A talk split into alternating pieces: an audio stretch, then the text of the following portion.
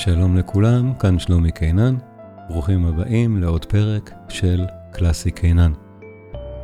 בימים טרופים אלה, אני שקלתי האם להוציא היום פרק או לא, בסוף החלטתי שכן, אה, בעיקר בשביל האסקפיזם, בשביל לשפר את מצב הרוח, והפרק שלפנינו על מן העולם החדש, מפגש שני, על ווז'ק ההומניסט הגדול. גם מעודד, גם אסקפיסטי, וגם המסר שלו הוא מאוד יפה, בטח לימים כאלו, ועדיין, קשה באמת, אבל בואו, בואו ננסה לברוח לרגע, ולהאזין למוזיקה הנפלאה של דבוז'ק מן העולם החדש, אחת מהיצירות הגדולות בהיסטוריה של המוזיקה, בספרות בכלל, ואחד הדברים הכי, הכי יפים להאזנה בימים באמת קשים. בואו נאזין. שלום לכולם, כיף לראות אתכם, ובטח שכיף לראות שבאו כל כך הרבה להרצאה שנייה על, אותו, על אותה יצירה. זה ניסיון שהוא תמיד קצת מסוכן לעשות שתי, שתי הרצאות על אותה יצירה בהמשכים כאלה.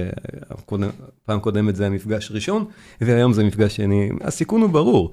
מי, מי שהיה בפעם, לא היה בפעם הקודמת, חושב שבאמת הוא לא היה בהתחלה, אז הוא, אז הוא בא מהאמצע. ועדיין, כולכם פה וזה נהדר, ואני רואה גם פנים שהיו בפעמים הקודמות. אני לא, לא יכול לעשות חזרה על מה שנאמר בפעם הקודמת, מטבע הדברים, למרות שזה חשוב. אני אעשה סוג של סיכום קצר, בשביל שנבין פחות או יותר, נתעדכן איפה היינו, לאן הגענו, ואז נמשיך. לפני הסיכום הקצר, אני עדיין רוצה, כמו שבמפגש הקודם, אני השמעתי יצירה קוראלית של דבוז'ק, ש... את הסטאבט מאטר, קטע, קטע קצר מתוכה, אבל שבאמת הוא מדהים. יש לי מטרה כפולה בדברים האלה. קודם כל, הסטאבט מאטר, אני מניח שרובכם המכריע לא הכיר אותה. אני לא יודע לגבי מוטקה נגיד, שהוא שר מוזיקה קוראלית, ואתה הכרת את הסטאבט מאטר של דבוז'ק? לא שרתי, אבל אה, מכיר אותה, כן. אבל אתה מסכים שזה לא יצירה מספיק מוכרת, נכון? נכון. אני בטח, בטח חידשתי למישהו, כי השמעתי את הדבר הזה בפעם הקודמת. נגיד ככה, זה, נכון? אתה מבין מה אתה מתכוון? נכון, נכון, נכון, נכון. כן. אז אותו, אותו דבר אני רוצה לעשות היום. דבוז'ק הוא מלחין באמת, אולי המילה תהיה underrated באנגלית, מה שנקרא, שהוא מוערך פחות ממה שמגיע לו, והסיבות הן סיבות שאולי אנחנו נדבר עליהן במפגשים נוספים על דבוז'ק ועל מוזיקה לאומית בכלל, סיבות של אולי קצת אה, דעה קדומה לגבי מי שלא בא מהזרמים האירופאים המרכזיים, מצרפת, גרמניה, אנגליה אה, ואיטליה. אז, אז אולי קצת סוג של זלזול תמיד למי שבא מבחוץ, ואנחנו יודעים את זה על המלחינים הרוסיים, בטח, על, על, על סיבליוס, כל פעם הסיפורים האלה, וגם אולי על דבוז'ק והמלחינים הצ'כים. יכול להיות שזה חלק מהעניין, או אפילו סביר, נכון, זה חלק מהעניין. אבל נשים את זה בצד, היום, תחילת המאה ה-21, אנחנו יודעים שדבוז'ק הוא ענק, הוא אחד מגדולי המלחינים בתקופה הרומנית, ואולי בכל הזמנים, והוא כבר לא underrated. היום כבר מכירים את כל המוזיקה הזאת, ובישראל, מסיבות ישראליות זה מחלחל לאט. נגיד, אמרנו, תשע הסימפוניות של דבוז'ק, ראינו בפעם הקודמת, אם אתם זוכרים, אמרתי לכם, אני מסב את תשומת לבכם לעובדה המעניינת, שדני ליאור, יש לו את העותק של הדיסק שאנחנו שומעים היום, של התשיעית של דבוז'ק בביצוע של פרי... אוף, השם ההונגרי שאני לא מצליח לבטא. אה, פריצ'אי. פריצ'אי. פריצ'אי. נכון, תודה מותקה, כן, של פריצ'אי. והעותק המעניין, שדני שלח לי את התמונה, שבאמת נראה, יש לו את התקליט. שכתוב עליו הסימפוניה החמישית של דבוז'ק, ואנחנו הרי יודעים, זו הסימפוניה התשיעית, אז מה פתאום החמישית? וזה פחות או יותר גם היה מין אנקדוטה שאמרתי אותה בסוף המפגש הקודם, שבאמת בגלל שדבוז'ק היה מין מלחין צ'כי, ולא נחשב במיינסטרים האירופי, הספירה של הסימפוניות שפורסמו באירופה מחוץ לצ'כיה, התחילה מחמש. וכל המספרים הוסטו, זאת אומרת התשיעית הייתה החמישית עד שנות ה-60. מה זה אומר? איפה 1 עד 4? אף אחד לא ביצע אותן מחוץ לצ'כיה. סימפוניות נהדרות, כאילו, הסיבות שהן לא נכללות ברפרטואר הממוספר זה בגלל שדבוז'ק עוד לא עזב את צ'כיה, אז הם לא פרסמו בגרמניה או בווינה, אבל זה סיבות כאלה שלא קשורות לרמה האומנותית של היצירות. זו הנקודה פה, הן קשורות לדברים אחרים לגמרי. אז באמת עכשיו הדברים משתנים, ברור, אנחנו, זה מה, מה שאנחנו רואים פה זה משנות ה-60, או תחילת שנות ה-60, מ-62 נדמה לי. אחר כך כבר בתחילת שנות ה-70, זאת כבר הסימפוניה התשיעית. נכון. אבל בצורה דומה, גם יצירות אחרות, כמו הסטאבט מאטר ששמענו פעם שעברה, והרבה מאוד מהרפרטואר המדהים של דבוז'ק בתור מלחין באמת שלם, לא של סימפוניות, לא של מן העולם החדש, גם מלחין סימפוניות ענק, תשע סימפוניות, שהן אבני, יסוד ברפרטואר הסימפוני, לא תשע, זהו, נכון, אמרנו, לא, תש, לא התשע, אבל השלוש האחרונות בטח, שבע, שמונה ותשע, תמיד. מלחין סימפוניות ענק, את זה אנחנו יודעים. אבל הנה, גם מלחין קוראלי של יצירות דתיות, ענק. שמענו, סטאבט מאטר, יש גם את הרקוויאם. וגם מלחין של מוזיקה קאמרית, ענק. חבל על הזמן, אחד ממלחיני המוזיקה הקאמרית הכי גדולים במאה ה-19, אחרי בטהובן או לצידו של בטהובן, בטח שלצידו של ברמס.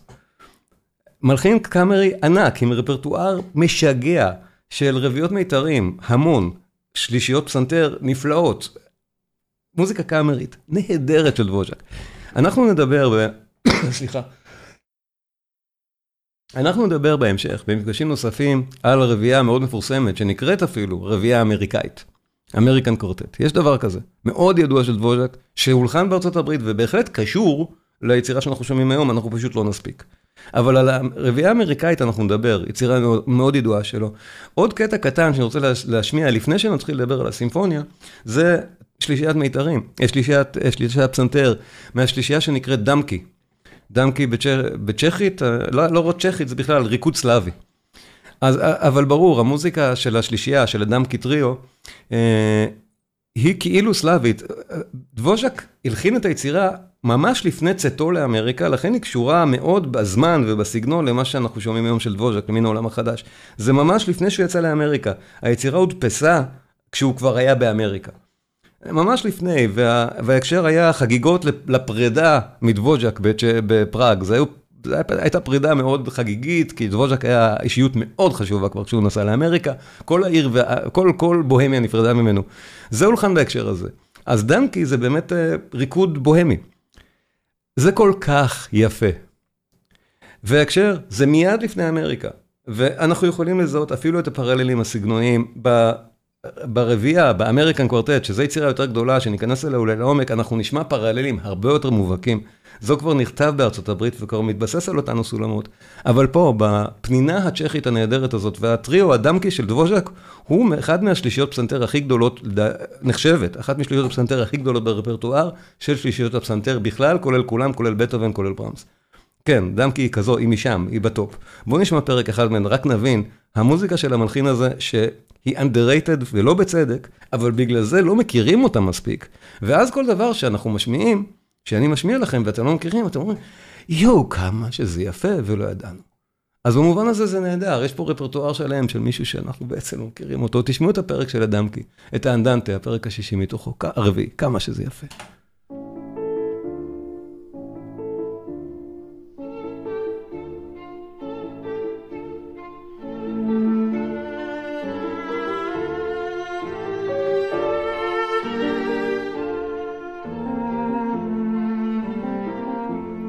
הולך לסדר את המזגן, זה יקרה עוד כמה פעמים היום, והלחות קצת קשה לי. זה הדיסק שאנחנו שומעים.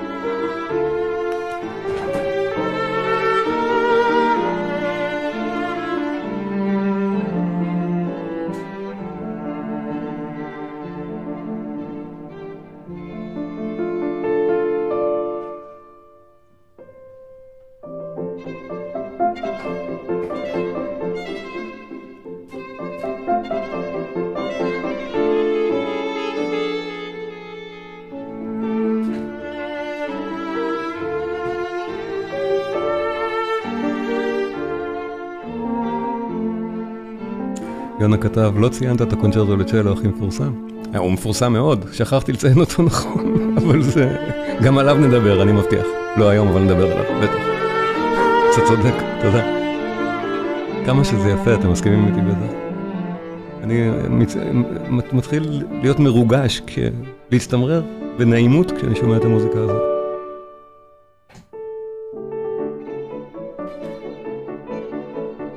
מלחין קאמרי מדהים. אם, אני באמת רוצה לדבר יותר על מוזיקה קאמרית במסגרת הזאת, ואני גם עושה את זה לפעמים.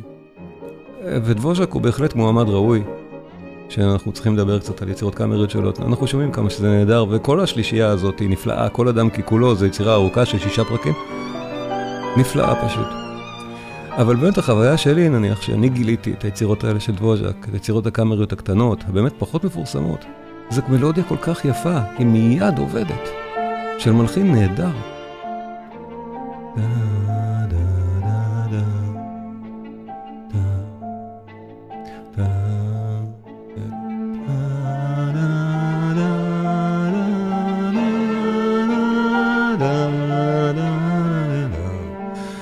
הרבה מלחינים שידעו להלחין כאלה מלודיות, פשוט אין.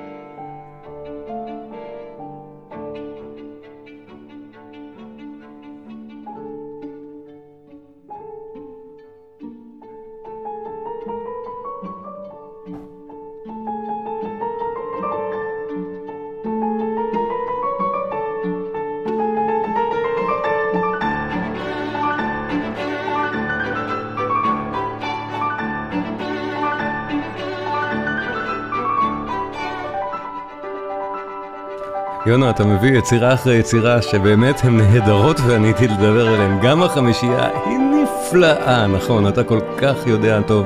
זה נכון, החמישייה היא נהדרת. כמו דמקי, זה יצירה להתעמק ולעוף עליה. שנייה רק לחמישייה של אולי שוברט, וגם זה לא חמישייה פסנתר, לא יודע. אין, אין, אין שני לה, היא נפלאה. וחזרנו עכשיו לנושא הנפלא ההוא של ההתחלה.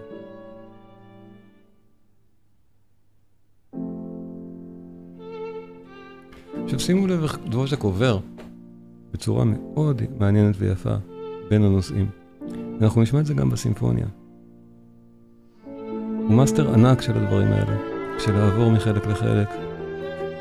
כמו ברהמס, כמו כל מלחין באמת ברמה הזאת, מהגדולים שהקפידו על, גם על המעברים הנהדרים האלה בין החלקים, וזה שווה התייחסות, כי תכף בסימפוניה אנחנו נשמע את זה קורה המון. ושוב, הקלטה נהדרת, מאוד מומלצת. הדמקי ספציפית לטריו, לשלישיות, לשלישייה הזאת יש הקלטות. יש כמה יצירות קאמריות מאוד ידועות של דבוז'ק שמבוצעות יחסית הרבה, זו אחת מהן. למכלול אין, יש לו ארבע שלישיות פסנתר, ארבעתן נפלאות. זו הכי מפורסמת, אבל ארבעתן בהחלט ראויות להאזנה. כל הפרקים של היצירה, בטח. אני בהזדמנות מקווה שאוכל לדבר על כולם.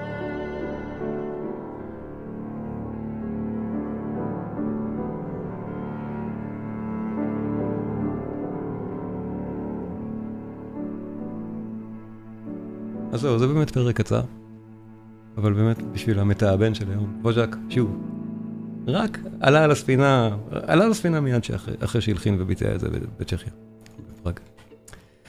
בואו נחזור לסימפוניה, קצת אחרי זה, שנה וחצי אחר כך. זוז'ק באמריקה, מלחין את התשיעית, דיברנו בפעם הקודמת, שמענו את הפרק הראשון שלה.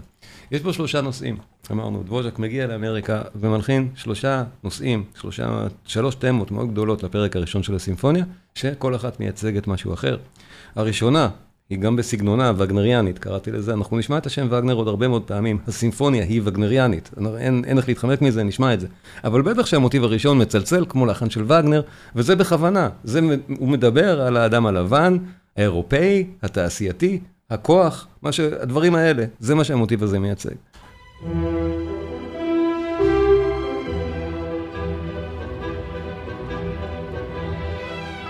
נזכרנו. אחר כך, בהמשך הפרק יש לנו עוד שני מוטיבים. שני, הפרק הוא עם שלושה נושאים, לא שניים, והשניים האחרים מייצגים אספקטים שונים לגמרי של עולם החדש. האחד, האפרו-אמריקאים, אה, סליחה, האחד זה ה-Native Americans, מה שאנחנו קוראים לו אינדיאנים.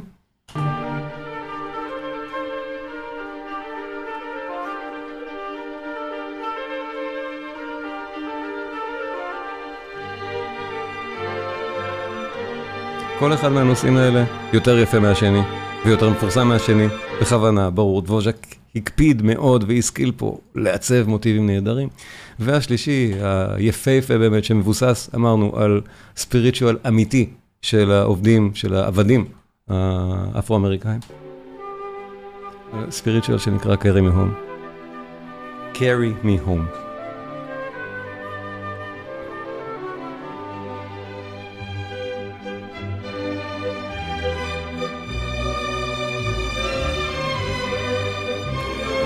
אז זה מה ששמענו בפעם הקודמת, ושמענו את הפרק הראשון וניתחנו אותו. ואז שמענו מעט גם מהשני. אמרתי, בפרק השני אנחנו רואים שדבוז'ק פתאום, אחרי כל האידיליה, מכניס שניים מתוך שלושת הנושאים האלה. בשיא הכוח. בשביל שאנחנו עכשיו, הפרק, האידיליה תתפוצץ, תתפרק כנראה ממי שפולש לעולם החדש. יש לו פה נרטיב, ואז האידיליה חוזרת. וגם, אותה האידיליה, אנחנו גם נזכר בסולם, באותו סולם שנקרא פנטטוני. הסולם בין חמשת התווים ההוא, שמאוד מאפיין מוזיקת פולקלור, מוזיקה, אה, פולקלור בכל העולם. במקרה הזה, של האפרו-אמריקאים ושל הנייטיב אמריקאים, אבל גם של הפולקלור הצ'כי, וגם, כמו שבובי מקפרין הראה לנו בפעם הקודמת, כל מוזיקת פולקלור בעולם מבוססת על אותה סדרה של חמישה טונים, הסולם הפנטטוני, והפרק המאוד מפורסם, אנחנו עכשיו הולכים, עתידים לשמוע את אחד הפרקים הכי ידועים בספרות הסימפונית, מבוסס על מוטיב פנטטוני, על מוטיב שעניינו באמת, או שכל הסיפור הוא בגלל שהוא בא באמת בסגנונו מהאפרו-אמריקאים.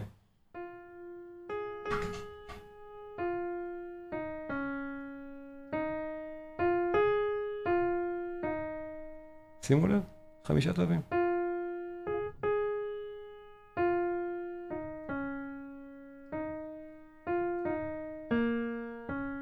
ואנחנו נשמע עוד ועוד מוטיבים פנטטוניים היום, בשאר הפרקים גם, אבל, ושמענו גם בקודם. נתקדם, פנטטוני, הסיפור הוא פנטטוני. שימו לב גם לפתיחה של הפרק שהיא אחרת משאר הפרק, היא לא קשורה לנושא הזה, אבל היא תחזור. הנושאים האלה חוזרים בסוף. הזהרתי אתכם גם בפעם הקודמת. יש פה נרטיב. המוזיקה, מה שדבוז'ק משתמש בו כנושאים, כמוטיבים שאני מדבר עליהם פה, כתמות, יש להם משמעות, ובסוף, בפינאלה, וגם לפני זה, בפרק הבא ובפינאלה, אנחנו נראה אותם מתגבשים לכלל ממש סיפור. אז שווה אולי לנסות לזכור גם איך הפרק נפתח, נפתח, למרות שזה לא בדיוק מוטיב, אבל גם הוא יחזור בסוף. הכל יחזור מפה בסוף, בכל מיני הקשרים. אז זה נפתח ככה, תראו כמה זה יפה. הפרק הלארגו, הפרק השקט מהתשיעי של דבוז'ק. אחד הרגעים היפים בספרות. זה גם הפרק שמנוגן, אני חושב המוזיקה שמנוגנת הכי הרבה בפראג, זו זו, הפרק הזה. אמנם לא בביצוע סימפוני מלא, ובדרך כלל בביצועים הרבה יותר צנועים, אבל כן.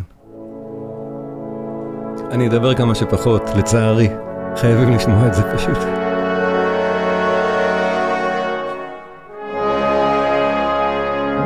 זה, זו אותה הפתיחה, שעדיין לא קשורה למוטיבים, אבל היא תחזור בזכות עצמה. ועכשיו נולד לנו משהו בתוך אווירה הכי יפה בעולם, האווירה שדברק עושה פה. איזה יופי.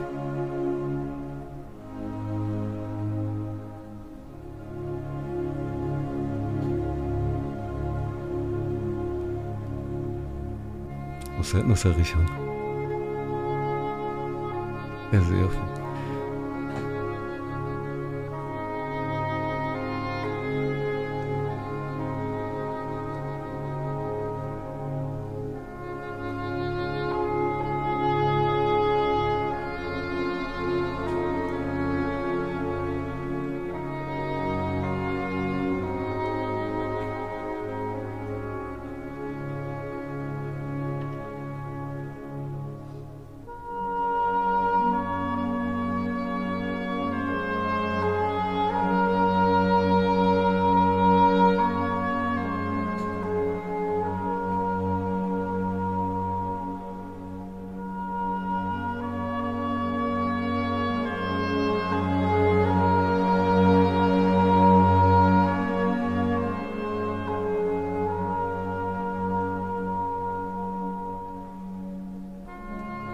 פנטטוני לגמרי, נכון?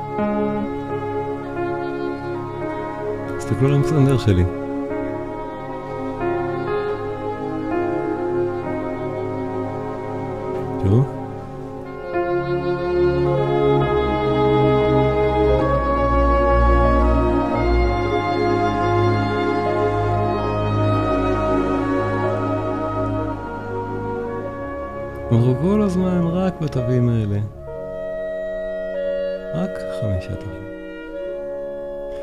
שמנגן פה את הסולו, כלי הסולו, המאוד מיוחד, בואו נודה, יש פה מצלול מיוחד. זה כלי סולו שבדרך כלל לא מנגן סולו עד הנקודה הזאת בספרות הסימפונית, תכף אנחנו נראה. חזרנו לפתיחה שוב, שימו לב, אמרנו, אנחנו חוזרים פה לפתיחה ואז יבוא המוטיב השני. אני מדגיש את אותה הפתיחה, כי בסוף היא גם תחזור. זה, כך התחיל הפרק. באקורדים האלה, במהלך ההרמוני הזה. זה היה מתוזמר שונה.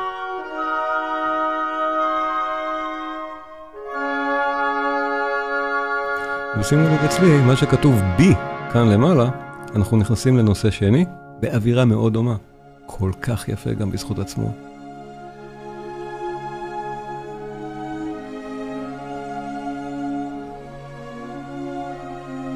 ההקלטה הנפלאה הזאת, האמת שחלק מה... ההחלטה שלי להשמיע אותה, את uh, פריצ'ה היום, זה בגלל הפרק הזה. אין דברים כאלה.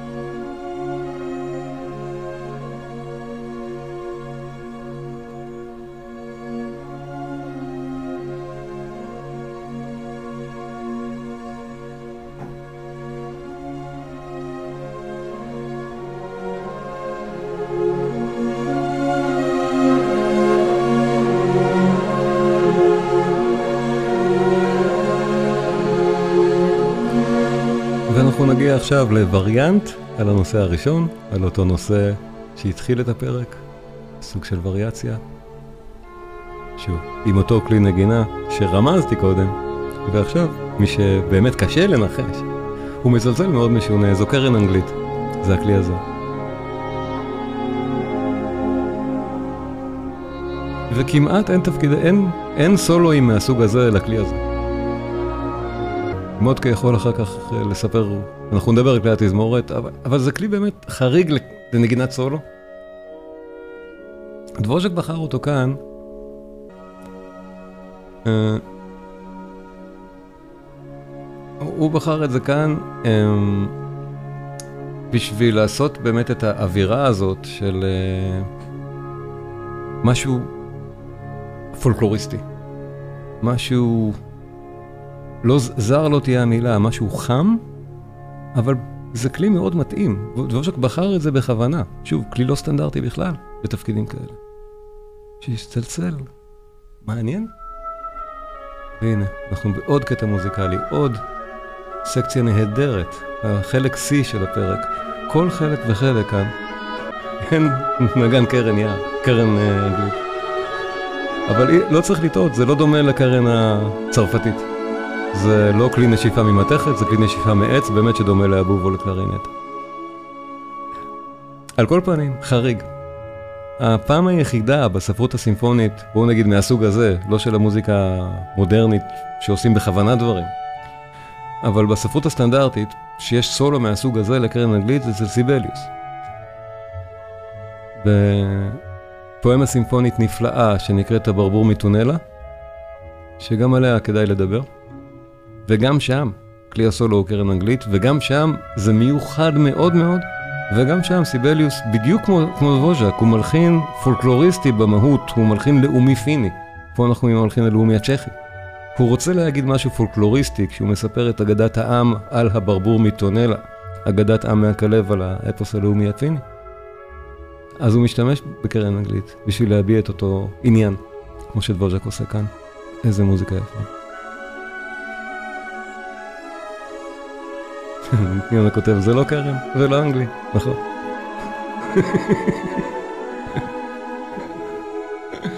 צודק, זה כמו, מה זה היה? Holy Roman Empire. Not holy, not Roman, not an empire.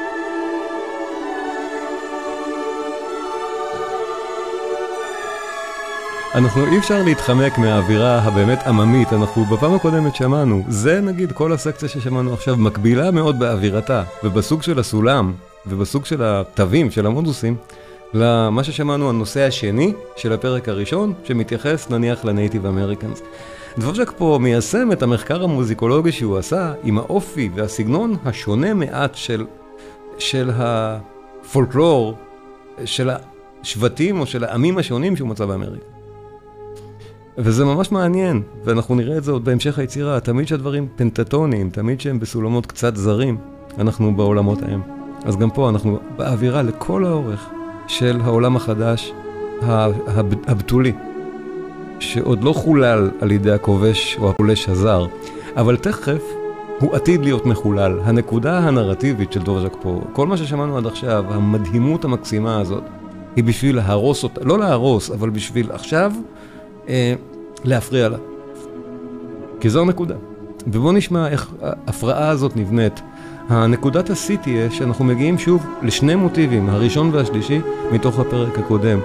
אחד מייצג את העולם הישן, את הווגנר, את העוצמה, הכוח של האדם הלבן.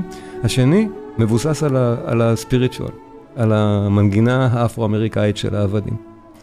ופה הם מתנגשים אחד בשני. כשאנחנו נשמע תכף את, ה, את הקטע שבו הדבר פתאום מתעצם ושובר את האידיליה, אנחנו שומעים את שני המוטיבים האלה בכוח רב מאוד, רבים זה עם זה, והורסים את האידיליה. ואז האידיליה תחזור. הנרטיב הוא מאוד חזק, כשאנחנו מבינים שלמוטיבים האלה יש משמעות אמיתית. הם מבוססים על מוזיקה אמיתית של עמים אמיתיים. בואו נשמע, זה מתחיל עכשיו.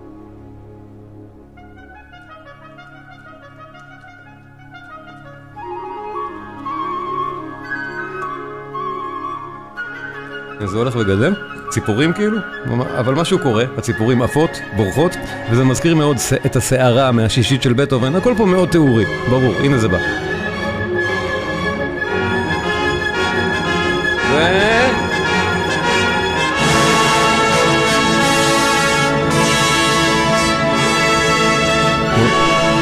מוטיב אחד על השני, אנחנו ממש שמענו אותם, אחרי זה תוכלו לחזור ולשמוע את ההתחלה, אחד על השני, על המוטיב של הפרק הזה, הורגים את האווירה הפסטורלית, ואז נעלמים כלעומת שבאו, ואנחנו חוזרים לאווירה הפסטורלית עם הנושא הראשון הנהדר הזה, עכשיו מנוגן אפילו עוד יותר מחמם לב.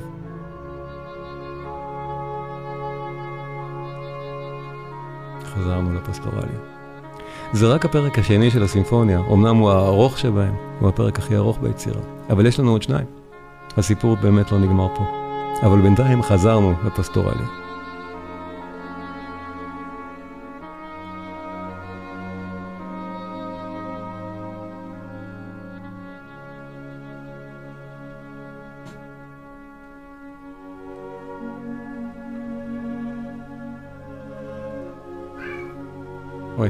חתול.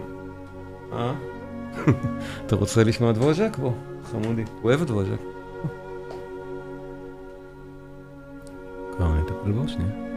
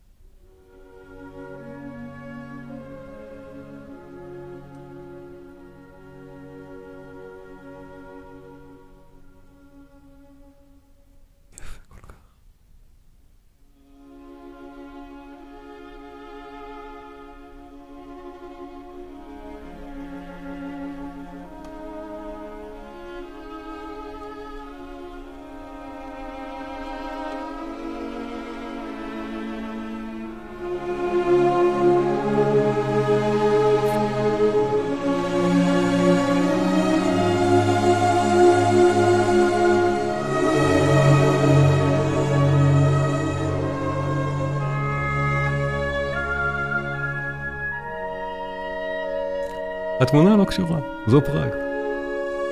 אבל המוזיקה של דבוז'ק תמיד תעבוד על התמונות האלה של פראג, כי הוא מלחין צ'כי, אפילו כאן. וכשאנחנו נשמע עוד סימפוניות של דבוז'ק במפגשים הבאים, אנחנו נבין שזה היה כל כך יפה גם לפני זה. רק פה זה אומר משהו, אולי אפילו יותר עמוק.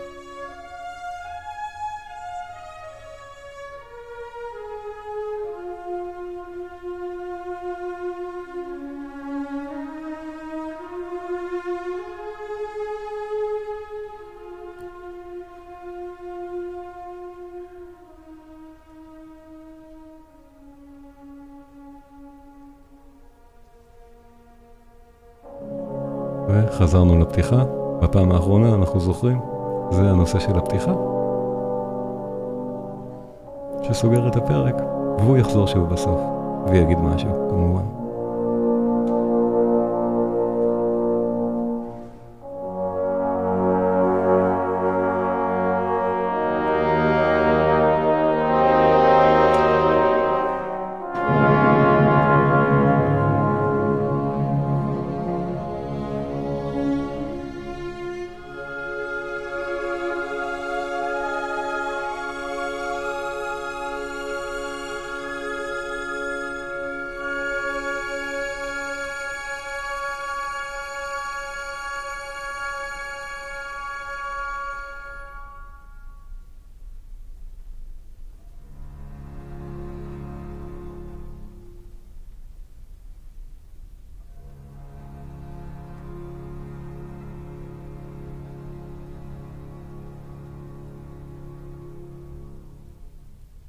חרדת קודש, זה נגמר. אי אפשר להפריע לזה, נכון. אבל uh, היצירה לא נגמרת כאן. היצירה יש לה עוד שני פרקים, ואנחנו עכשיו נשמע אותם. רק uh, אני חייב שוב להגיד, זו הקלטה מיוחדת, שמענו עכשיו. הקלטה נהדרת באמת. שווה מאוד להאזין לעוד הקלטות, כי יש הרבה פרשנים שעושים את זה, יש המון הקלטות נהדרות, אבל uh, באמת, uh, הפרק הזה הוא בזכות עצמו, נניח, uh, מנוגן גם המון לבד, נגיד בפראג ובהמון מקומות, זה, יש לו חיים משלו. ומה שחושבים הרבה פעמים, בגלל שיש לו חיים משלו, ובגלל שהוא כל כך נשמע כמו גוספל, המלודיה הזאת, זה באמת נשמע כמו משהו שהעבדים היו יכולים לשיר. אז חשבו הרבה מאוד, לא חשבו, יש מין, מין אה, חושבים, בטעות, שה, שהקטע הוא באמת מבוסס על גוספל. מאלה שהארי טי ברלי היה שר לבוז'ק, כמו הנושא של הפרק הראשון, שאכן מבוסס על קארי מהום. אבל במקרה הזה זה בכלל לא הקייס. זה באמת לחן של ווז'ק עצמו, שאחר כך האפרו-אמריקאים, המלחינים הנפלאים שבאו אחרי דבוז'ק ולמדו אצלו, אפרו-אמריקאים ו... ואחר כך הג'אזיסטים, אה, החזירו את הטובה הזאת והפכו את זה לגוספל אמיתי ששרים אותו, את, ה... את הקטע הזה של דבוז'ק. וגם בהקשר הזה הוא מבוצע המון פעמים פשוט בתור גוספל שמושר על המלודיה הזאת של, גוספל, של דבוז'ק, והאמת שיש כמה גוספלים, לא אחד, עד כדי כך. שמושר על הלחן הזה, וזה הפך להיות כאילו מין לחן מסורתי של, של, של המסורת של המוזיקה השחורה, בזמן שזה למעשה דבוז'ק. אנקדוטה נחמדה, אבל כשאומרים לכם בפעם הבאה זה לחן, לחן אפרו-אמריקאי, לא, זה דבוז'ק. הוא עושה פה חיקוי של הסגנון. אבל הם החזירו את הטובה ועשו מזה באמת גוספל עם מילים והכל. זה מאוד מאוד יפה, ובואו נתקדם באמת לפרק הבא על הסקרצו. הדוגמה הגדולה, יש, יש לדבוז'ה כאן שתי דוגמאות מאוד חשובות בקונסטרוקציה שלו, בתשיעית בכלל, ועכשיו אנחנו נכנסים לשני הפרקים האחרונים, שבהם האספקט הזה של הקונסטרוקציה הופך להיות מאוד חשוב. שמענו בפרק הראשון שלושה מוטיבים, אני אומר אותם כל הזמן, כי הם חשובים, שמענו אותם, שניים מהם חוזרים גם בעצם, באמצע הפרק השני, ובפרק השני קיבלנו עוד מוטיב חדש, המוטיב הראשי של הפרק. אז בעצם יש לנו כבר ארבעה. פלוס הפתיחה של הפרק, זה עוד חמישה. למה אני אומר את כל הסיפור האלה? כי, כל הסיפור הזה? כי כל מוטיב כזה מבחינת ווז'ק הוא אלמנט שמספר סיפור, ומעכשיו הסיפור מתחיל לקרות עם הצירוף של אותם האלמנטים. המילה, השם שאני כל הזמן אומר, וגנר, למי שמכיר, אני דיברתי עליו קצת במסגרת קורס, זה באמת לא, ש, לא, לא מלחין שאפשר לדבר עליו לצערי במסגרת כמו מת"ג, נכון, ברור, אבל בכל זאת הוא מספיק חשוב, חייבים לציין אותו. וגנר הוא משפיע מאוד חיוני כאן על, ה, על, ה, על המתודה שדבוז'ק נוקט. המשחק הזה של לייטמוטיבים, של לקחת נושאים מוזיקליים קטנים ובסוף לשלב אותם לקונסטרוקציה סיפורית, זו טכניקה וגנריאנית שדבוז'ק אכן למד מהמוזיקה של וגנר, זה עוצב אצל וגנר, ושומעים את זה פה. אבל לעניין הווגנריאני אנחנו נגיע בסוף, זה חשוב מאוד, כי המוזיקה באמת מצלצלת, היא נשמעת מאוד מזכירה את וגנר בהרבה מאוד רגעים, זו הסיבה. אבל, אה, אבל מעבר לזה, בטהובן הוא גם השפעה חיונית וחשובה כאן מבחינת המבנה. קודם כל, דבוז'ק אומר, בפרק השלישי הוא אומר, פשוט מצהיר, אני מתייחס כאן לתשיעית של בטהובן. איך הוא אומר את זה? הוא מתחיל את זה כמעט אותו דבר. התשיעית של בטהובן, הסקרצו, מתחיל ככה.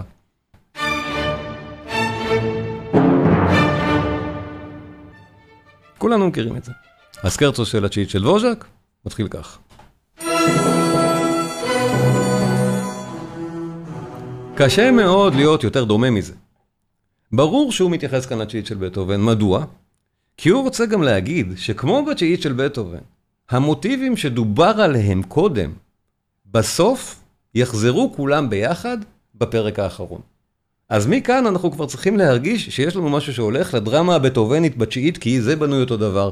מה שאנחנו זוכרים בתשיעית, בטהובן עושה בפעם הראשונה בהיסטוריה של המוזיקה, לכן היצירה חשובה הרי מהמון... מהמון היבטים, אבל אחד, אחד מהם זה מה שבטהובן באמת עושה, שהוא לוקח את הנושאים מהפרק הראשון, השני והשלישי, ובפרק האחרון הופך אותם, הוא שם את כולם ביחד ואומר, עכשיו יש לי אמירה שבגלל זה אני לוקח נושאים מכל הפרקים. דבורק עושה פה את אותו דבר, יש לו אמירה אחרת מבטהובן, אבל הוא גם עושה את אותה טכניקה, הוא לוקח נושאים מכל הפרקים ועושה אותם בסוף לכלל משהו שלם שאומר משהו. אז פה הוא אומר לנו, אני כמו בטהובן. עכשיו בואו נשמע את הסקרצו, כי זה בנוי כמו בטהובן מהרבה מאוד בחינות אחרות, זה סקרצו מאוד רחב, שעושה את עצמו כאילו שיש לנו שני, חלק A, B, שוב A, ואז איזשהו אמצע, ואז עוד פעם A, B, A. לא משנה, מבנה מורכב, מזכיר את הסקרצו של בטהובן, מקוצר זמן, לא ניכנס לכל העניינים המבניים, פשוט תאמינו לי, זה מזכיר את בטהובן, ואני תוך כדי האזנה אסביר למה. הפרק עומד מפורסם, מדליק, בואו נשמע. סקרצו, פתיחה?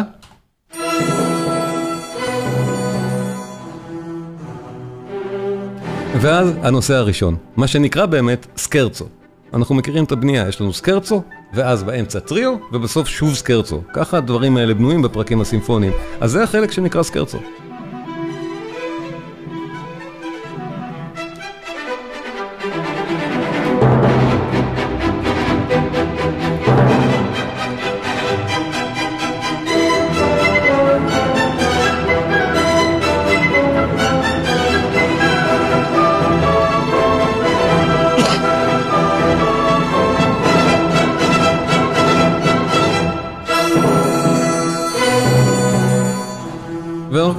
חזרנו להתחלה, אותה פתיחה כמו של הצ'יט של, כמו הסקרצו מהצ'יט של בטהובן, ושוב, חוזרים על אותו עניין, בדיוק מה ששמענו קודם.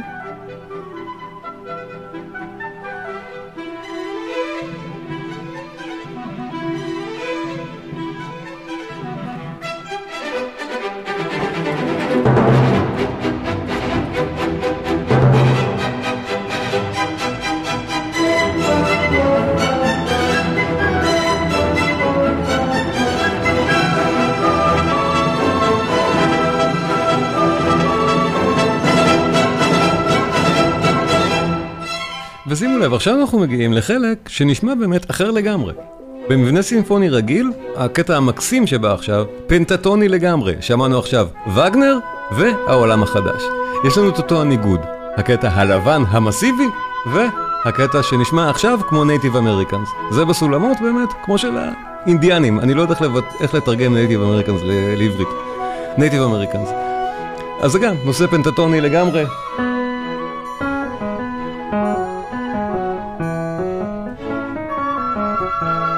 חמישה טובים. תמיד שזה פנטטוני, זה האווירה הזאת של העולם החדש, הלא מתועש של אותם ילידים לפני, ש... לפני שפלשו אליהם. וזה הטריו של הסקרצו, כאילו, עכשיו בעצם בסקרצו רגיל, אנחנו חוזרים לנושא הראשון, ובעצם לסקרצו, הנה עכשיו. במעברים נהדרים, אמרנו, דבוז'ק עושה את המעברים האלה בין החלקים בצורה הכי, הכי master שאפשר. חזרנו למוטיב הראשון של, ה, של העולם התעשייתי, של וגנר.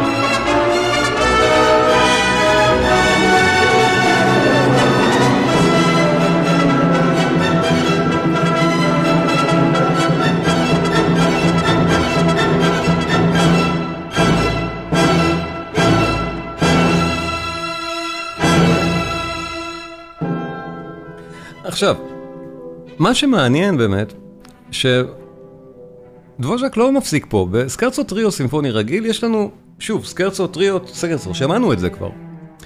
הציפייה זה עכשיו שאנחנו נחזור לחלק השני שהיה, או שנסיים את הפרק או משהו כזה. אבל במקום זה, דבוז'ק מביא לנו עוד מלודיה נהדרת. אמרנו, הוא משחק פה על שלושה, כי יש לו כמה עמים באמריקה שהוא רוצה להראות. אז הוא עושה עוד טריו באמצע. נהדר, מלודיה חדשה, כל כך יפה. כל מלודיה, כל מוטיב בסימפוניה הזאת הוא נפלא. אחד יותר יפה מהשני, זה לא יאמן.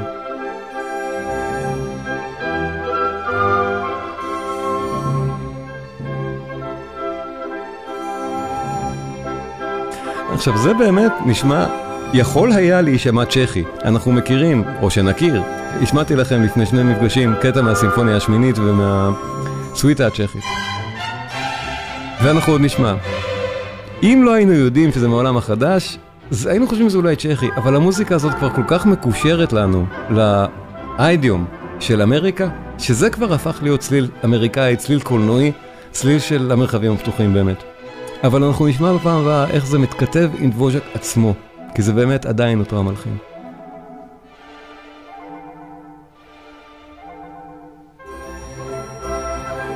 זה נושא כל כך יפה. אני הולך רגע לטפל בחתול, סליחו לי, אני קצת.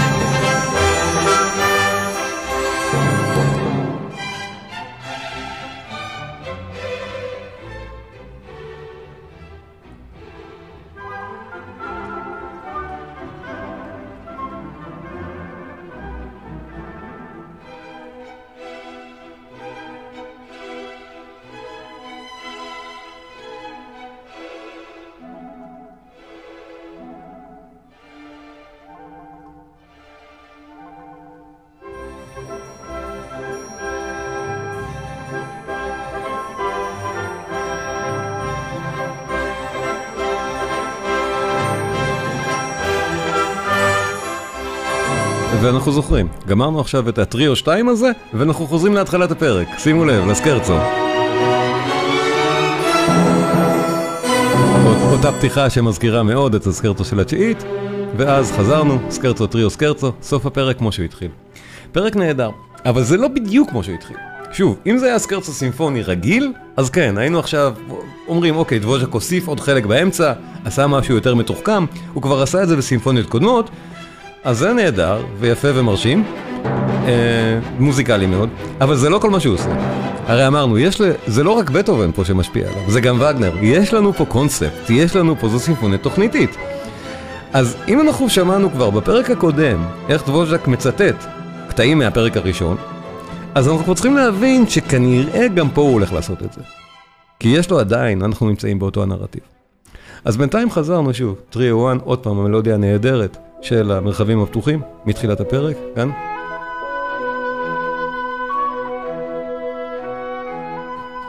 אבל ספוילר, ווז'ק מכין לנו בסוף הפרק שוב את הראיטרציה של הנושא הראשון והשלישי מהפרק הראשון. שוב, ההתנגשות, הוא חשוב לנו, חשוב לו להגיד אותה. שמענו פה כבר בפרק הזה, בלי להסתמך על מוטיבים קודמים, התנגשויות בין סגנונות, בין אותם סגנונות. הלבן, התעשייתי, המערבי, האירופאי והנייטיב.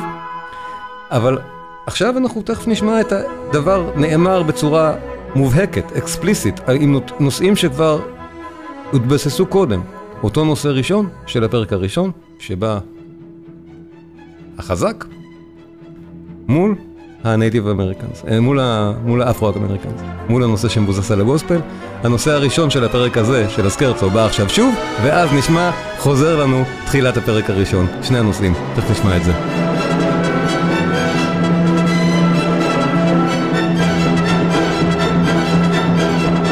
שימו לב, אצלי על המסך, זה איפה שכתוב למעלה, T1, זה ייכנס לנו כאן נושא מהפרק הראשון.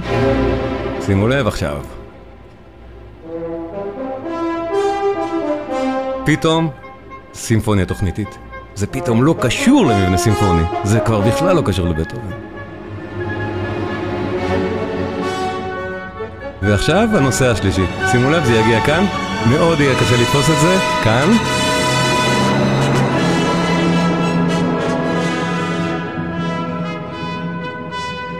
שמענו את זה? טה טה טה טה טה טה טה טה טה אזכור נהדר שעוד מבטיח טבעות. אז קרצו, ומיד בואו נעבור לפינאלה, מאחר ואנחנו כבר מעט באיחור, ואני סליחה על זה, הצגנו את הקורס, ולכן אני טיפה מאחר. שואלים, אה, גבי שואל, האם קופלנד הושפע מהמוטיבים האמריקאים בסולם הפנטטוני המופיעים ביצירותיו של דבוז'ק? נראה שכן ביצירותיו שלו. גבי, אתה צודק במיליון אחוז. נכון? אני גם הזכרתי את זה, אני חושב, באחת ההרצאות, אמרתי קופלנד, ואני מאוד אשמח, אחרי דבוז'ק, לדבר גם על קופלנד. זה בהחלט, בהחלט מתאים, אתה מאוד צודק. הפרק האחרון, אמרנו, פה הכל קורה, כל המוטיבים ביחד. עכשיו, כבר צריך להגיד מההתחלה, זו סימפוניה, ולכן, אם אתם נגיד עכשיו תחפשו ניתוח, נניח, בוויקיפדיה של הסימפוניה, אתם לא תמצאו את מה שאני אומר. כי בסימפוניה צריכה להיות בנויה לפי מבנה מסוים. מה שנקרא צורת סונטה, אני מדבר על זה הרבה פעמים, זה לא חוג למוזיקולוגיה, אבל רק בשביל שאני אסביר למה מה, מה הכוונתי פה. מקובל להגדיר את זה, שיש אקספוזיציה, זה צורת סונטה. אז הפרק הזה הוא אלגרו סימפוני, אקספוזיציה, נושא ראשון, נושא שני, חלק פיתוח, נושא ראשון, נושא שני. זה מה שמקובל. דבוז'ק עושה את כל הדברים האלה פה, רקפיטולציה והכל. אבל בכלל לא צריך לראות את הפרק הזה ככה, כי זה אוסף מוטיבים כמו, כמו באופרה וגנריאנית. שאחרי שכל המוטיבים מבוססו בהתחלה, עכשיו הם מדברים אחד עם השני, ודבוז'ק משתמש במבנה, בסטרקצ'ר של צורת הסונטה הסימפונית, פשוט בשביל לשים אותם בצורה סבירה אחד מול השני, ולעשות מבנה פשוט מבריק, שהגיוני גם כמוזיקה באמת מהמסורת הבטובנית, וגם כפואמה סימפונית, או כמין שורה שלמה של המון מוטיבים, יש פה, אנחנו נשמע את כל האזכורים מכל הסימפוניה, שעובדים ביחד נהדר, וכך מספרים סיפור. החתול שלי אוהב את ווז'ק, אמרתי. עכשיו, אני לא אספר את הסיפור עכשיו שאני משמיע לכם אותו, אתם כבר מכירים את המוטיבים, אני אזכיר אותם קצת, אבל אני באמת מבקש, כשאנחנו נשמע את הפרק הזה מאוד סוער ומאוד חזק, שימו לב למוטיבים האלה, שחוזרים וחוזרים וחוזרים, פלוס כמה רגעים שממש נשמעים כמו וגנר. מי שמכם מכיר וגנר, שוב, כישראלים אין לנו יותר מדי הזדמנויות, אבל מי שמכיר, מזהה למשל קטע כזה, ממש ישר, כמו וגנר.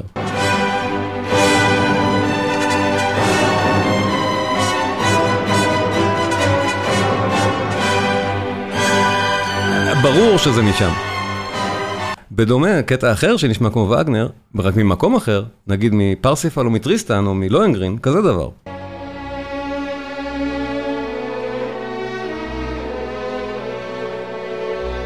אז בקיצור, ההשפעה הווגנריאנית היא מובהקת כאן, והיא גם נאמרת בצורה מאוד ברורה. ווז'ק אומר, זה כמו וגנר, בגלל שהבנייה היא כמו וגנר. חשוב לו שאנחנו נבין שזה וגנר, למי שבא לנתח או להאזין ליצירה לעומק, ובמובן הזה זה אפילו אולי יותר מעניין, נגיד ככה, שמבחינה קונספטואלית, וזה לא מה שדבוז'ק התכוון, כי וגנר ודאי שלא נחשב מוקצה מחמת מיוס במאה ה-19, זה, זה קרה רק אחרי השואה, אבל, אבל אז, דבוז'ק הכניס אותו לכאן בלי מחשבה על מה אומר הדמות של וגנר, בתור האידיאל הלבן מול השחורים.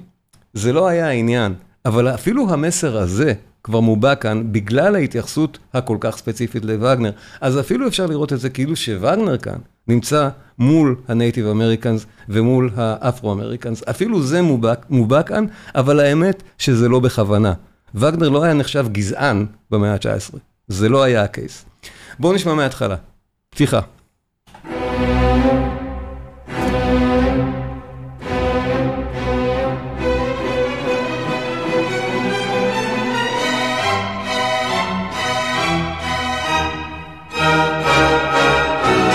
נושא ראשון, נושא ראשון של הפרק הזה. אנחנו אומרים, עוד מעט יהיו כל הנושאים מהפרקים הקודמים. זה של הפרק הזה.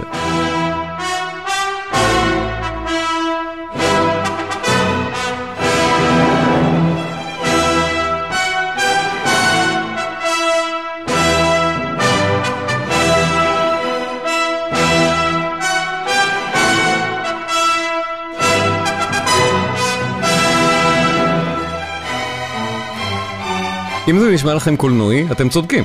המוזיקה הקולנועית, המוזיקה ההוליוודית, זה, זה, זה הבסיס הראשון שלה. זו הסימפוניה הראשונה שהולחנה על אדמת אמריקה, היצירה התזמורתית הגדולה הראשונה שהולחנה שם. דבוז'ק עצמו, כאמור, לימד את כל המוזיקאים האמריקאים, ובטח שאת כל השחורים האפרו-אמריקאים, לימד מוזיקה. הסגנון הזה הוא הסגנון האמריקאי, הוא נולד כאן, הסגנון ההוליוודי קורה כאן. ולא סתם זה דומה למשל לפסקול של שר הטבעות של האווארד שור, כי פשוט זה מוטיב מאוד דומה.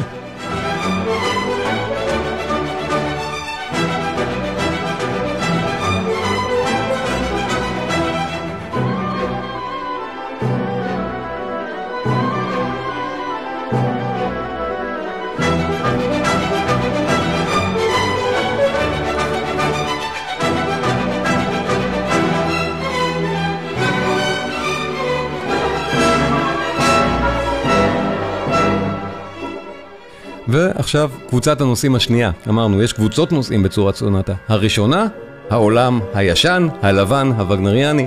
השנייה, הניגודים הרגילים האלה. העולם החדש. הפסטורלי והיפה.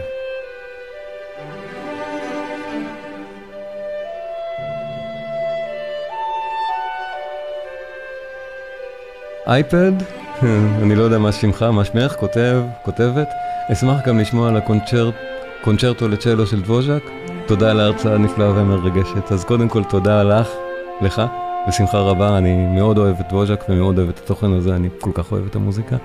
והקונצ'רטו לצ'לו, כן, הוא בוודאי בתכנון, גם יצירה, יצירת מופת של דבוז'ק, בטח. ואנחנו עכשיו מתקרבים לעוד, לאחד מהרגעים בבית וגנריאנים. שוב, מי שמכיר את וגנר, שימו לב, מי שלא, ככה מלחין נשמע.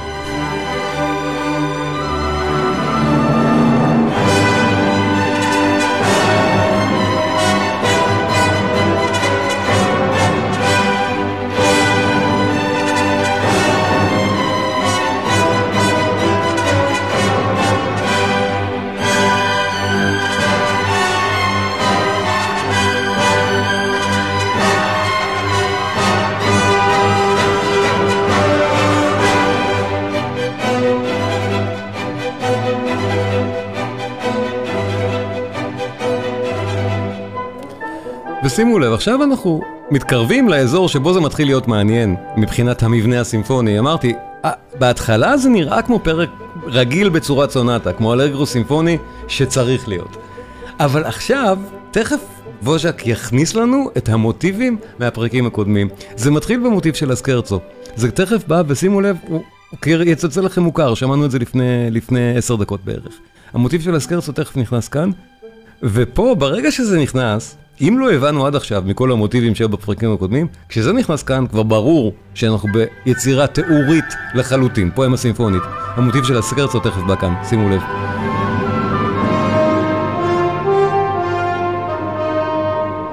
זוכרים? ותכף יבוא המוטיב של הלארגו, המוטיב של הפרק השקט. וברגע שהמוטיב של הפרק השקט גם ייכנס לסיפור הזה, אז uh, הקונספט בעצם, ברגע שהלארגו ייכנס, אנחנו נבין שיש פה בנייה קונספטואלית ממש ממש עמוקה. כי עכשיו אנחנו כבר מקבלים עוד נושא מפרק קודם, נושא מאוד חזק שאומר המון.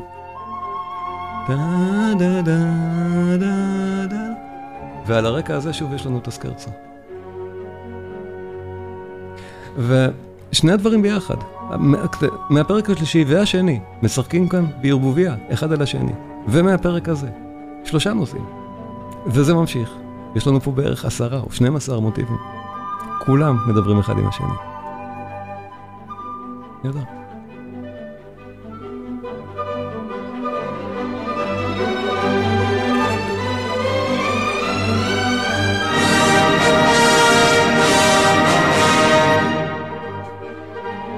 אה, בשמחה דבורי, בשמחה. כן, תודה.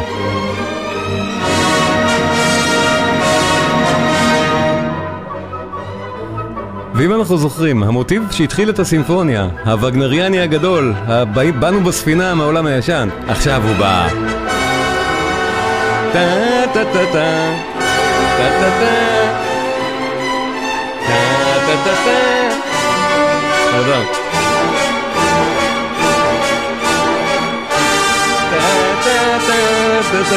זה המוטיב הראשון של הפרק הזה. שוב, אני מנסה להסביר מה קורה פה אחד אחרי השני. זה באמת מורכב כמו שזה נשמע. תאזינו לזה אחר כך בלי שאני מפריע. זה נהדר.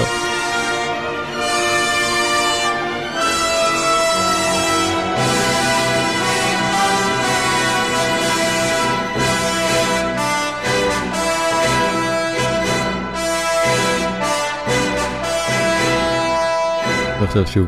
במעברים נהדרים, אמרנו דבוז'ק בין הנושאים. ושוב, אני באמת מפריע, אני יודע את זה. אני מדבר המון פה על המוזיקה, כי אני מנסה לתאר התחשרויות כמעט כמו משחק כדורגל. מוטיב נכנס, מוטיב נכנס, עוד דבר בא. אבל אני באמת מבקש, תאזינו ליצירה אחר כך, כשאתם זוכרים מה אמרתי, תאזינו לפרק הזה. תשמעו כמה הוא נפלא. כשיש לכם כבר את, ה, את ההסבר בראש. זה, זה, ככה צריך.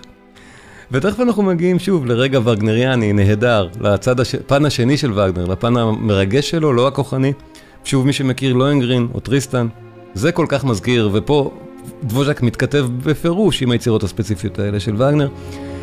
נשמע רגע את הקטע הנהדר הזה שקורה עכשיו, ואז אני אגיד על זה עוד כמה מילים.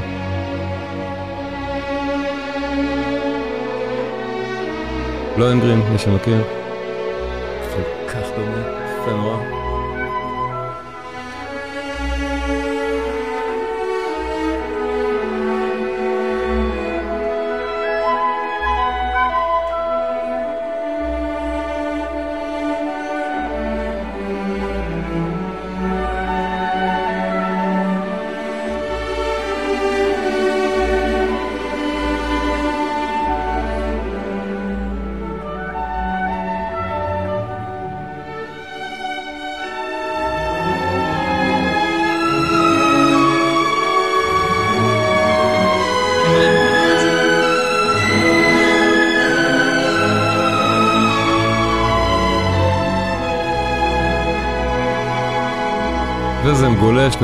נהדר לתוך התמה השנייה, החלק השני שלה, שוב, שמענו את זה קודם.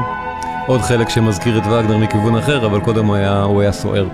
העניין עם וגנר פה, שאני אומר, דבוז'ק היה לו גם, ברור, עניין אומנותי, וגנר כתב את ספר הלימוד לאיך עובדים ככה עם מוטיבים, איך מספרים סיפור באמצעות מוטיבים מוזיקליים, ווולק פשוט מיישם את זה פה בצורה מושלמת במסגרת של סימפוניה. את הטכניקה הווגנריאנית, טכניקת הלייט מוטיב. אבל מעבר לזה, דבוז'ק גם מנומס היה, או מנומס עד עכשיו, כלפי ברמס, חברו הטוב באמת. שכידוע, האסכולה של ברמס והאסכולה של וגנר, זה היה ריב אסכולות אומנותי רציני. לגבי בכלל מה המוזיקה אמורה להביע ואיך. וכאן, אחרי הרבה מאוד זמן, דבוז'ק חוזר להלחין בסגנון שהוא בפירוש ובמפגיע לא באסכולה של ברמס, אלא בזו של וגנר. וזה גם אומר המון. הנושא הראשון, שימו לב, עכשיו, נושא הראשון של הפרק הראשון.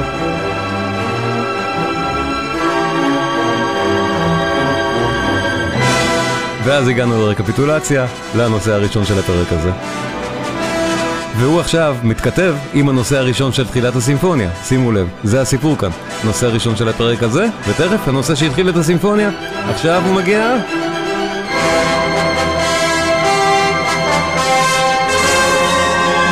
שניהם ביחד.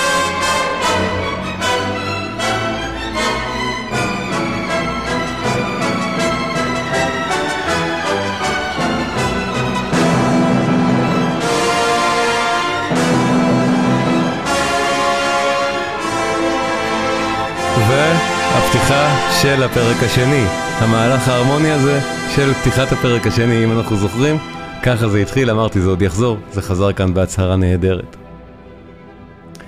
ועכשיו אנחנו שומעים פרק 2 ו-3 ביחד, המוטיבים מתוכם, אחד עם השני. שניהם ביחד פה משחקים באינטראקציה נהדרת, שימו לב. כל הנושאים המוזיקליים, בכל החלק, ולכל אורך הפרק, חוץ מהפתיחה, הם קשורים לשאר הסימפוניה. זה הראשון. ברמס עדיין חי, אבל לדבוז'ק היה כל כך חשוב להגיד משהו חשוב, משהו תיאורי כאן, שהוא בחר אולי לאכזב את החבר שלו, למרות שברמס לא נפגע מזה, הוא הבין, ולכתוב בסגנון כזה, להלחין כאן את המנהל המחדש.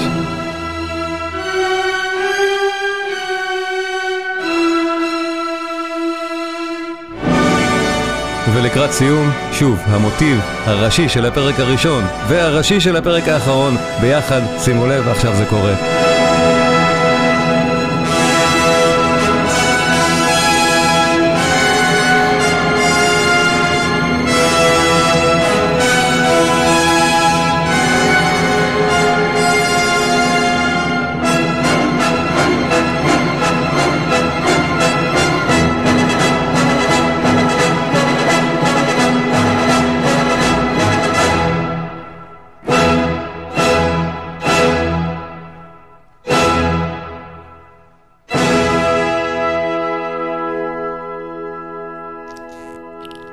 התשיעית של ווז'ק, מן העולם החדש. והמניפסט ההומניסטי לדעתי, אחד מהחזקים והמשכנעים והיפים בהיסטוריה.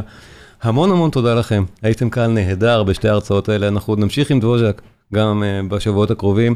יש לנו הפתעה מיוחדת בעקבות סמטנה, מוטקה ואני הולכים uh, עתידים uh, להרצות שוב על, על קיצור תולדות התקווה בעקבות המולדאו. נכון מוטקה, אתה כאן? אני רואה אותך. הנה, אני לא שומע אותך, אבל אני רואה אותך. אז אה, זה הולך להיות נהדר עוד uh, בשבוע הבא אמרנו? לא זוכר כבר, שבוע הבא עוד שבועיים. נדמה לי בעוד שבועיים. עוד שבועיים, זהו נכון. שבוע הבא יש הפתעה מיוחדת, אני עוד אספר לכם. צפו, הפתעה מאוד מיוחדת בשבוע הבא אני חושב, ועוד שבועיים הפתעה עוד יותר מיוחדת עם מודקה. לפני שנפרדים, אני רוצה להציג בפניכם את הקורס החדש, מוזיקת הברוק, הקדושה, המפוארת והמענגת. ואני רוצה להראות לכם מה אתם מקבלים כשאתם רוכשים את הקורס, כי בעצם אתם רוכשים את זה ומקבלים במתנה עוד קורס, את קורס הדגל שלי, אני חושב, על באך. אז קודם כל, קורס מוזיקת הברוק, הקדושה המפוארת והמענגת. לפני הברוק, ימי הביניים וה plain chant, שירי טרובדורים, הרנסאנס המוקדם, דופאי, טאליס וגם וון וויליאמס. כלי הנגינה העתיקים והמודוסים של תקופת הרנסאנס, ועשו דאולנד. בין הרנסאנס לברוק, איטליה, פלסטרינה והמוזיקה הכנסייתית הקתולית, זרליני והאסכולה הוונציאנית. מונטוורדי אורפאו ופרסל דידו ואנס. דידו ואנס זה מה שאתם רואים עכשיו, מונטוורדי אורפאו זה שיעור הרבה יותר מעמיק מההרצאה הפתוחה שיש בערוץ.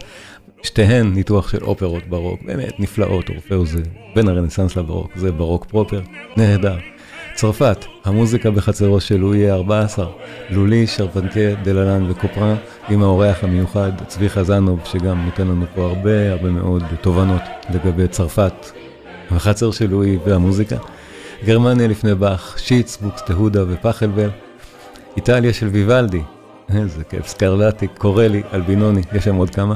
הנדל, המשיח ועוד, וקצת על טלמן, ומפגש בונוס, כל מיני הפתעות, זה כבר באמת השיעור העשירי של הקורס, והכל מיני הפתעות האלה, זה הפתעות. באמת, מי שאולי חד עין רואה מה לא היה ברשימה עד עכשיו, יכול, יכול לנחש מה, מה, מה נמצא כאן.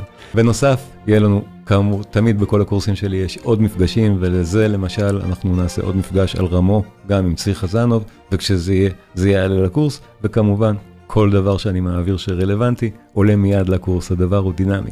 בתכנים הנוספים יש לנו הפוגה, מהי פוגה ואיך באך משתמש בה, הקנון, המנחה המוזיקלית של באך, באך ה Johannes Passion, ויוולדי, ארבע העונות ועוד מוזיקה אביבית, special חנוכה במתג, הנדל, יהודה המכבי. אז התכנים הנוספים האלה הם גם נהדרים, ואנחנו, ואתם כבר רואים שאנחנו מתממשקים כאן עם באך בתכנים האלה שקשורים לקורס השני, ומבצע ההשקה המיוחד לקורס מוזיקת הברוק. כל צופי הערוץ ומאזיני הפודקאסט שירכשו אותו עכשיו, בחודש הקרוב, מקבלים גם קופון לצפייה בחינם בקורס, קורס הדגל שלי אני חושב, באך מוזיקה מגן העדן, שגם בו יש כבר הרבה מאוד בונוסים ותכנים נוספים, אני אעבור מהר על מה אתם מקבלים גם שם, כי כל זה באמת בנוסף לקורס מוזיקת הברוק, וזה מאוד מאוד קשור כמובן.